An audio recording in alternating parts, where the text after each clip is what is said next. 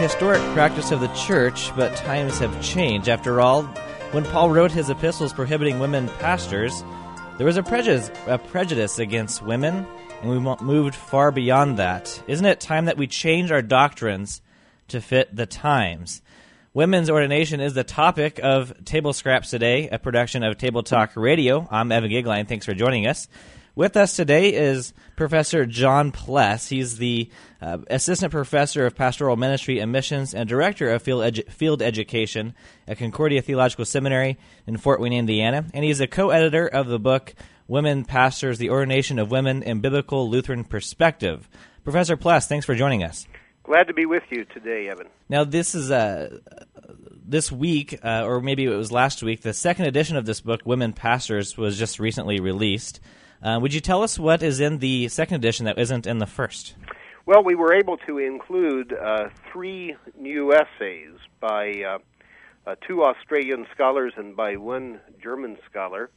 The essay by Armin Wenz from our the sister church of the Lutheran Church Missouri Synod in Germany is an article that uh, ponders the dogmatic questions involved in the decision to ordain women. In other words, how does this uh, decision uh, actually have dogmatic or doctrinal consequences for what the church believes. Uh, then there is a article by um, Dr. Gregory Lockwood from uh, the uh, Sim- Lutheran Seminary in Adelaide, Australia. Actually, um, a piece that was originally published as part of his commentary on First Corinthians in the um, Concordia Commentary series, and uh, uh, Dr. Lockwood takes a, uh, a very uh, careful and uh, really exhaustive look at uh, the uh, text in 1 Corinthians 14 where Paul prohibits women from speaking in the church, that is, from taking the pastoral office. And that article in particular is well worth studying by anyone who has questions in regard to what the text of Scripture actually says on this issue.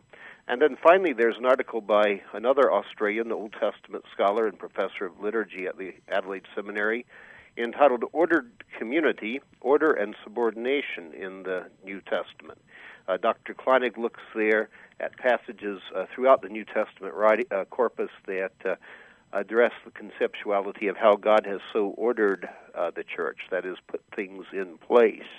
Uh, so that Christ is exalted as the head of the church and that we live in the abundance of the gifts that He uh, bestows upon us through the gospel, and how this ordering then includes uh, the relationship of men and women in the church. And the second edition of Women Pastors is available through uh, Concordia Publishing House. That's right. It seems that uh, one of the main issues concerning women's ordination is uh, a simple proper understanding of the holy office. Um, let's let's talk first about the Holy Office, but if you wouldn't mind, do it in uh, in responding to a common objection that's phrased like this: If men have the right to be pastors, women should have the very same right. How do you respond? Well, we have to pick up on that one word, right. I think that's the problematic. Um, uh, the office of the ministry is not uh, a right given to anyone, male or female. Uh, the language of right implies some sort of entitlement, as though I have some claim on what belongs to uh, Christ alone.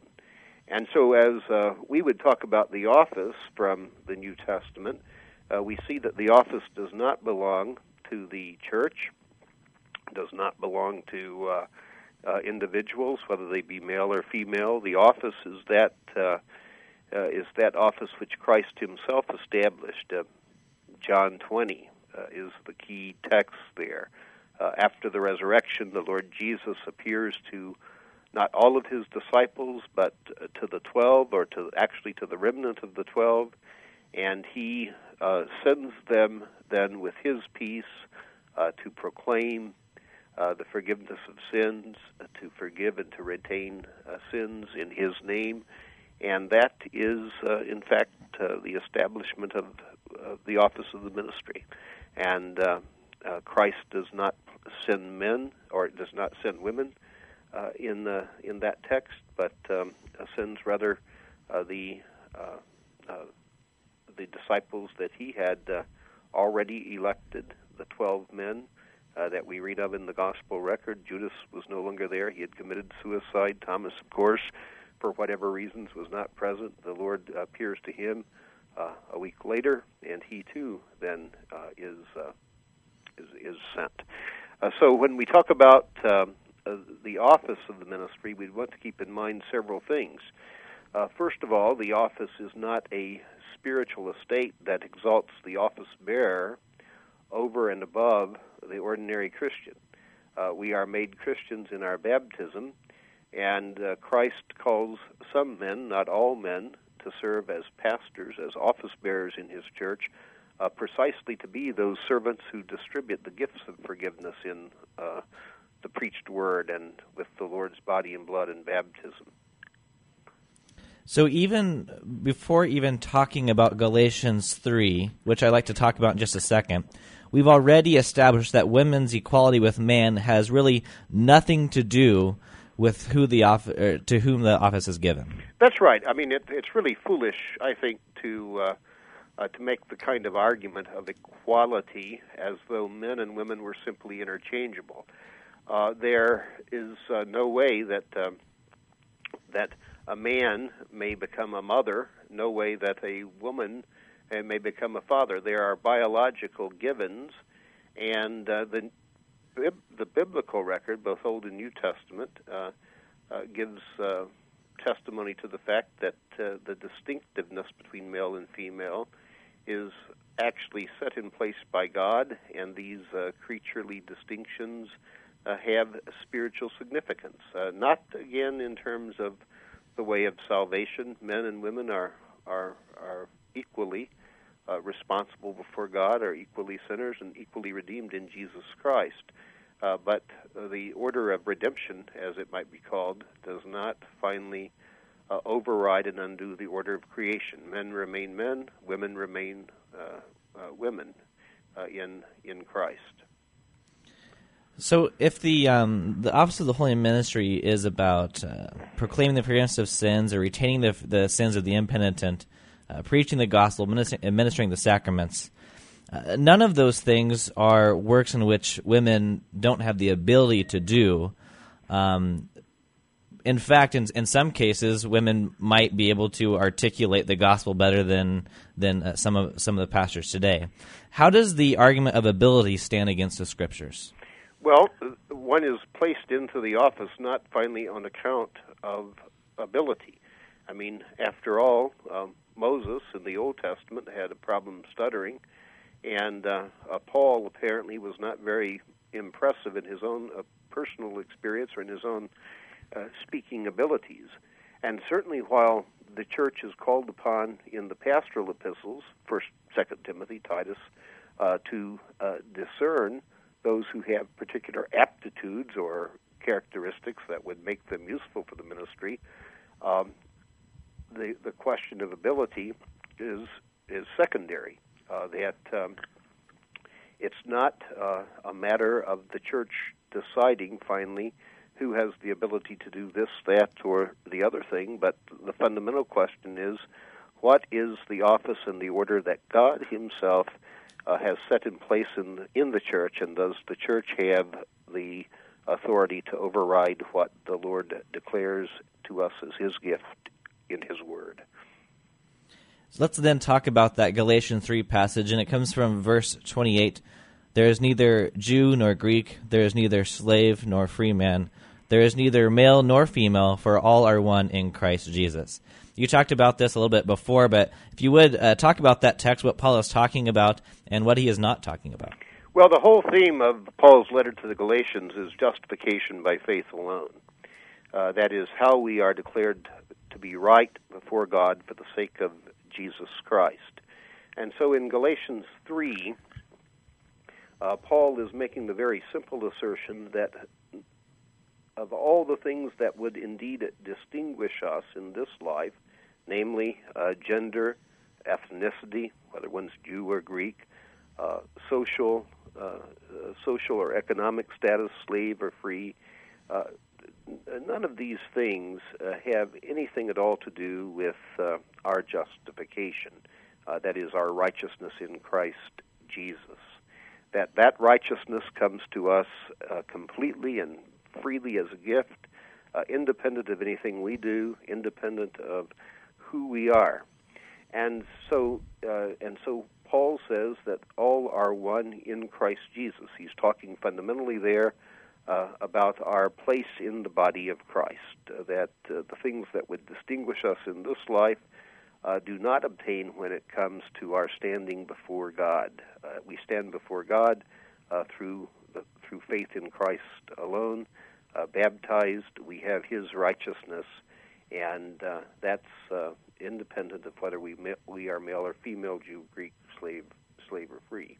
That's redemption, uh, but that doesn't mean we cease being men and women when we are baptized. It doesn't mean that our ethnicity goes away when we are uh, brought into Christ. It doesn't mean that uh, slaves become free and free men become slaves uh, when they are uh, joined to Jesus Christ by baptism. And so it really is a misapplication of Holy Scripture to use this passage uh, to try to justify what God, um, uh, what God, or excuse me, it's a misapplication of Holy Scripture to try to use this passage to justify inclusion of women into the office of the holy ministry, where clearly at other places in the New Testament record, uh, God assigns this office only to particular men, not all men, but uh, men who have been qualified and or men who are qualified and are are tested uh, by the church according to God's own own standards. It was the Swedish uh, scholar Krister Stendahl who, in the ni- early 1960s already, uh, wrote a little book on um, uh, men and women in the Scriptures and uh, Stendahl argues that uh, in this passage from Galatians 3, Paul has this great evangelical breakthrough, uh, but then Paul uh, kind of backslides on that breakthrough in writing 1 Corinthians 14 and gives, uh, and gives place instead to a, an old patriarchal way of thinking. And likewise, then, of course, uh, Stendahl accepting uh, position of historical critical methodology does not even believe that Paul wrote uh, First uh, First Timothy. He sees that to be the uh, product of a later uh, a later writing, and so Stendahl would would would pit scripture against scripture, but he's um, looking, I think, at Galatians three with a um, a very twisted kind of hermeneutic that Galatians three is not talking about church. It's not talking about how God has ordered the church or how God has uh, established the office in the church. Uh, Galatians 3, rather, is talking about the free gift of salvation, uh, which comes to all regardless of gender, regardless of ethnicity, regardless of economic place. And. Um, and, and it's simply a misapplication then of Scripture to run to Galatians 3 and argue that this means that women may now serve as as pastors. So just uh, just as Paul writes in Galatians three that there is neither slave nor free man uh, true before God in Christ before God. Yet in other epistles and other parts, he can he can also still admonish the slave to be subject to the master. Right. And in the same way, we can view the view the same example with uh, male and female. That's correct. Uh, it, it, seems like another popular argument is to pit Paul against Jesus, saying that uh, certainly there are times in Paul where he is, you know, holding prejudice against women, but Jesus is radical in his acceptance of women. He talks to them when it's not culturally acceptable to do so, and he shows compassion to women when no one else would. Is there a contradiction between Jesus and Paul? Uh, not at all. Uh, you know, that's a uh, uh, kind of an old canard trying to pit Jesus against Paul, uh, making Jesus uh, to the kind of the free radical and Paul the restrictive uh, and uh, somewhat Pharisaical uh, Jew. Um, exclusion of women from the office is not in any way or form uh, to be taken as a downplaying of, of femininity, a downplaying of, of the fact that these women are dear sisters in Christ Jesus, fully gifted with salvation and heirs of his um, of, of, his redemption, uh, endowed with his Holy Spirit. Um, uh, certainly, uh, Jesus does accept women. He is uh, very uh, he is very generous with his his teaching. He teaches women. he forgives women. He defends women against um, you know against charges. For example, as he uh, comes uh, to, to be the advocate of the woman caught in prostitution. Uh, he has women in his circle of followers.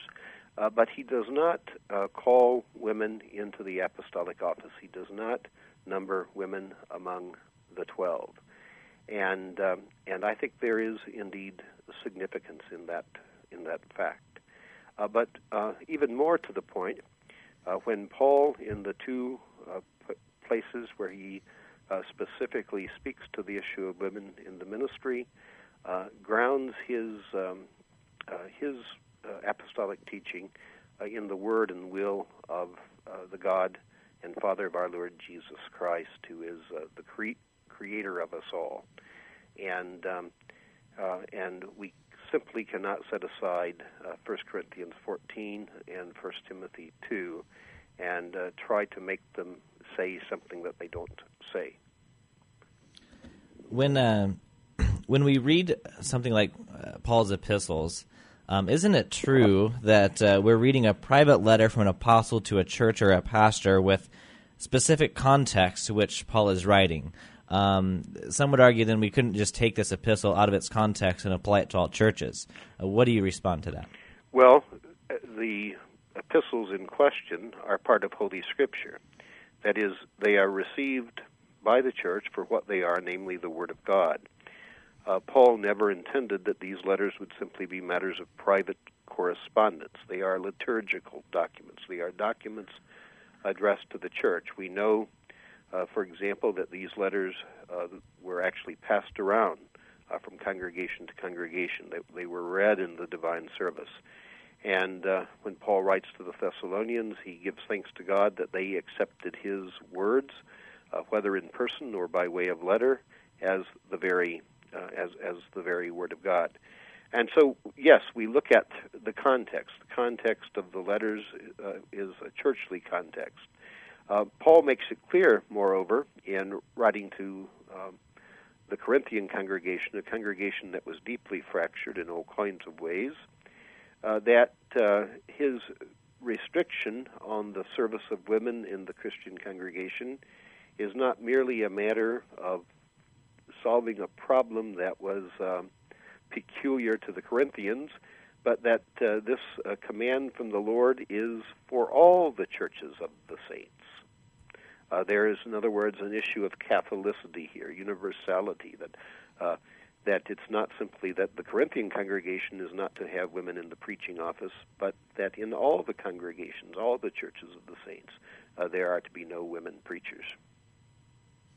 We're talking with Professor John Pless. He's an uh, assistant professor of pastoral ministry and missions at, uh, and director of field education at Concordia Theological Seminary in Fort Wayne, Indiana, and is co-editor of the book "Women Pastors: An Ordination of uh, the Ordination of Women in Biblical Lutheran Perspective." uh, recently released in its second edition from Concordia Publishing House. If you'd like to uh, talk about this, uh, you can go to our website, tabletalkradio.org, and click the forums button, and we can carry on a conversation about this there. Professor, let's look at an example of, of a culturally Pacific um, example from 1 Timothy chapter 2, where verse 11 says, A woman must quietly receive instruction with entire submissiveness, but I do not allow a woman to teach or to exercise authority over a man, but to remain but to remain quiet. Yet two verses earlier, Professor, it also says this I want women to adorn themselves with proper clothing, modestly and discreetly, not with braided hair or gold or pearls or costly garments. Now, certainly, Professor, you wouldn't forbid women from braiding their hair today, so isn't it inconsistent to forbid women also to become pastors? Uh, not at all. In fact, um, in those earlier verses from um, uh, that uh, pericope, uh, verse 9, the key there is that women are to dress modestly. that such definitions of modesty will vary, no doubt, from from culture to culture. Uh, but the general principle is nevertheless uh, still in place that there is to be a modesty of apparel, a modesty of uh, of appearance that women are not to to be appear to be something other than uh, other other than uh, the women that God has has created them. They are to uh, present themselves in such a fashion that they uh, do not invite or evoke uh, lustful uh, lustful thoughts or uh, lead others into uh, lead others into sin. That uh, that holds. Uh, particular definitions of what would constitute modest dress, of course, will vary from uh, uh, place to place. Uh, when uh, Paul then addresses the whole question of women not exercising authority over men, but being uh, quiet learners, as uh, you have, uh, I think, aptly translated that text, as did my colleague Dr. Gieschen, in his essay in Women Pastors. Uh, the point is there again that there is a general there is a general principle uh, that the uh, place of the woman in the Christian assembly is not to be that of of proclaimer, uh, but uh, she is to receive. Uh, she is to be. Uh, she is to be taught. And, and that the argument, the whole context here of the argument, of course, that Paul is making in First Timothy, has to do with how the life of worship is ordered, and how the life of the congregation uh, gathered around the preaching of the gospel is to proceed. And so um, uh, Paul says, I do not permit then a woman to teach. She is not to exercise this authority over man, but she is to be, uh, she is to, to, to learn uh, in, in silence. And then, of course, uh, Paul makes his argument there on the, uh, the sequence of, of creation itself uh, that Adam created first, then Eve, and that it was Eve who attempted to be uh, to be a teacher in Genesis 3, and that leads uh, to leads into uh, in, into sin. And so Paul is really talking about the proper and appropriate posture uh, for a woman in the church, uh, whether in matters of dress or being submissive, uh, submissive learner. Now, I had the recent opportunity to uh, write on this text for your pastoral theology class. Just, I've got the paper in my file. Yeah, and everything you just said, I have in my paper. So, would you like to give me a grade right now? On... I'm gonna I'm gonna read it, and uh, we'll see how how close you come. Fair enough. The well, goal there. for the last couple questions, let's uh, focus our attention to that of history. Um, historically, uh, in what way have women served in the church? Well, you know, the fact that women are not to be pastors um, really, uh, unfortunately, sometimes ignores the fact that women serve in all kinds of godly and God pleasing ways within the body of Christ, within their own feminine vocation. Uh, we see this, for example, in the early church as women served as deaconesses. Uh, these women who would care for the poor and the needy. Uh, Paul makes reference to a particular order of widows uh, that uh, uh served uh, the instruction of younger women within the uh, within the congregations of his day. Um, certainly, women serve in all kinds of ways within um, within the church, but primarily, you see, the the point that we would make is that um, is is that women serve by being served by the Lord Himself, even as men uh, are served by the Lord Himself in the divine service. That we come as uh, all of us, male and female, come uh, together in the divine Service as the bride of Christ, uh, to receive gifts from our heavenly bridegroom, Jesus Christ. And um, and and and then you know, as those gifts have their way with us, they carry us back to our own vocations, uh, within our homes, within our communities, where opportunities uh, for service abound and um, and and there are many opportunities within the church. We think of of not only deaconesses but uh, uh, Sunday school teachers, choir directors, um, Lutheran day school teachers. It's quite interesting to me that those who uh, decry the fact that the Lutheran Church Missouri Synod affirms the age-old position of Christendom in not ordaining women. Uh, often miss the fact that the two large churches that do not ordain women, namely the Lutheran Church Missouri Synod and the Roman Catholic Church have more women in professional positions of church service than any of the other bodies in the United States. Uh, hmm. uh, both uh, the Lutheran Church, Missouri Synod, and the Roman Catholic Church have employed large numbers of women uh, as parochial school teachers. And of course, in the Luther- in our church, there we have the Order of Deaconesses. The Roman Church has has nuns. We have women uh, involved in theological scholarship and editing, uh, production of Sunday school uh, material. Uh, we have uh, women church musicians who so uh, freely give of their skill and, and of, of, their time to serve the making of music in the, in the church. it, is, um, it is really to misstate the case to say that women have no place in the church simply because they aren't pastors uh, God has established the established the office of pastor in the church so that the pastor might be a father uh, taking care of, uh, of, of the family of the church. Uh, women can't be fathers. Women can't be spiritual fathers in the church either. But that doesn't mean that women are insignificant or have no uh, uh, have nothing to do within the church. There are many many opportunities. At uh, what point in, in, church history, you mentioned the, the Swedish influence in the 1960s, but at what point in church history do we begin to see pressure to put women in the pastoral office? Uh, mainly in the 20th century. Uh, before the 20th century, apart from uh, certain enthusiastic uh, uh, enthusiastic cults that would allow for women preaching, the um, pressure to have women pastors comes from uh, more contemporary notions of equality and access, uh, what a uh, what a, a man can do, a woman was said to be able of, of doing, and and so uh, social pressures there, uh, largely associated with women's rights, the women's rights uh, uh movement, I think, uh, uh, pressured many of the so-called mainline Protestant churches in that direction, and in Sweden, the large Lutheran Church of Sweden uh, decided to ordain women in the 1950s, uh, even though their theological faculties had um, uh, really uh, argued against it, and it was done simply as a parliamentary decision.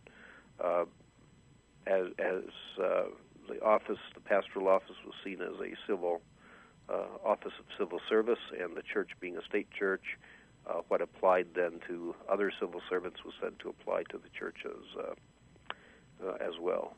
So it is not a movement that has been generated from uh, the scriptures or from new insights really into the scriptures, but superimposing uh, upon the scriptures uh, notions of, of equality and rights that really are more at home in the 20th uh, uh, century. And lastly, Professor, uh, many before me have made the correlation of uh, those who ex- are accepting of women's ordination with those who eventually are accepting of homosexuality. Uh, in fact, the ELCA has re- recently made news um, in this regard. Uh, would you make the correlation for us, uh, and why are the two related? Well, both uh, derive, it seems to me, from a common hermeneutic, a common approach to Scripture. Uh, 30, 40 years ago in American Lutheranism, the argument for women's ordination was mounted, uh, saying that these um, passages that, that, exclude women from the ministry uh, are time bound, are cultural constructs that need not apply uh, to today. And the gospel then is seen as uh, basically an uh, emancipatory, liberationist kind of proclamation that would eliminate uh, or override uh, creational and historical structures. And we see the same argument made today for the inclusion of um, ordained homosexuals or um, or for homosexual blessing of homosexual same-sex unions that the biblical text, which clearly um, uh, condemn homosexual practices contrary to the will of God, are seen as, uh, again, uh, social or cultural con- uh, constructs and not applicable today. And this uh, liberationist gospel then is uh, said to override any kind of, of, barrier that may be there historically or in nature to, to full access it seems to me almost inevitable. A church that ordains women uh, will at some point uh, end up uh, having to face the argument and succumbing to the argument uh, that uh, practicing homosexuals are also to be ordained. Professor John Pless is Assistant Professor of Pastoral Ministry and Missions and Director of Field Education at Concordia Theological Seminary in Fort Wayne, Indiana, and co editor of the book Women Pastors The Ordination of Women in Biblical Lutheran Perspective. Thank you, Professor, for joining us. Great to be with you. And the book is available in its uh, recent second edition release just to the shelves last week, available at Concordia Publishing House. Thanks for listening to Table Scraps. I'm Evan Goeglein, and join us again next time. Stay tuned.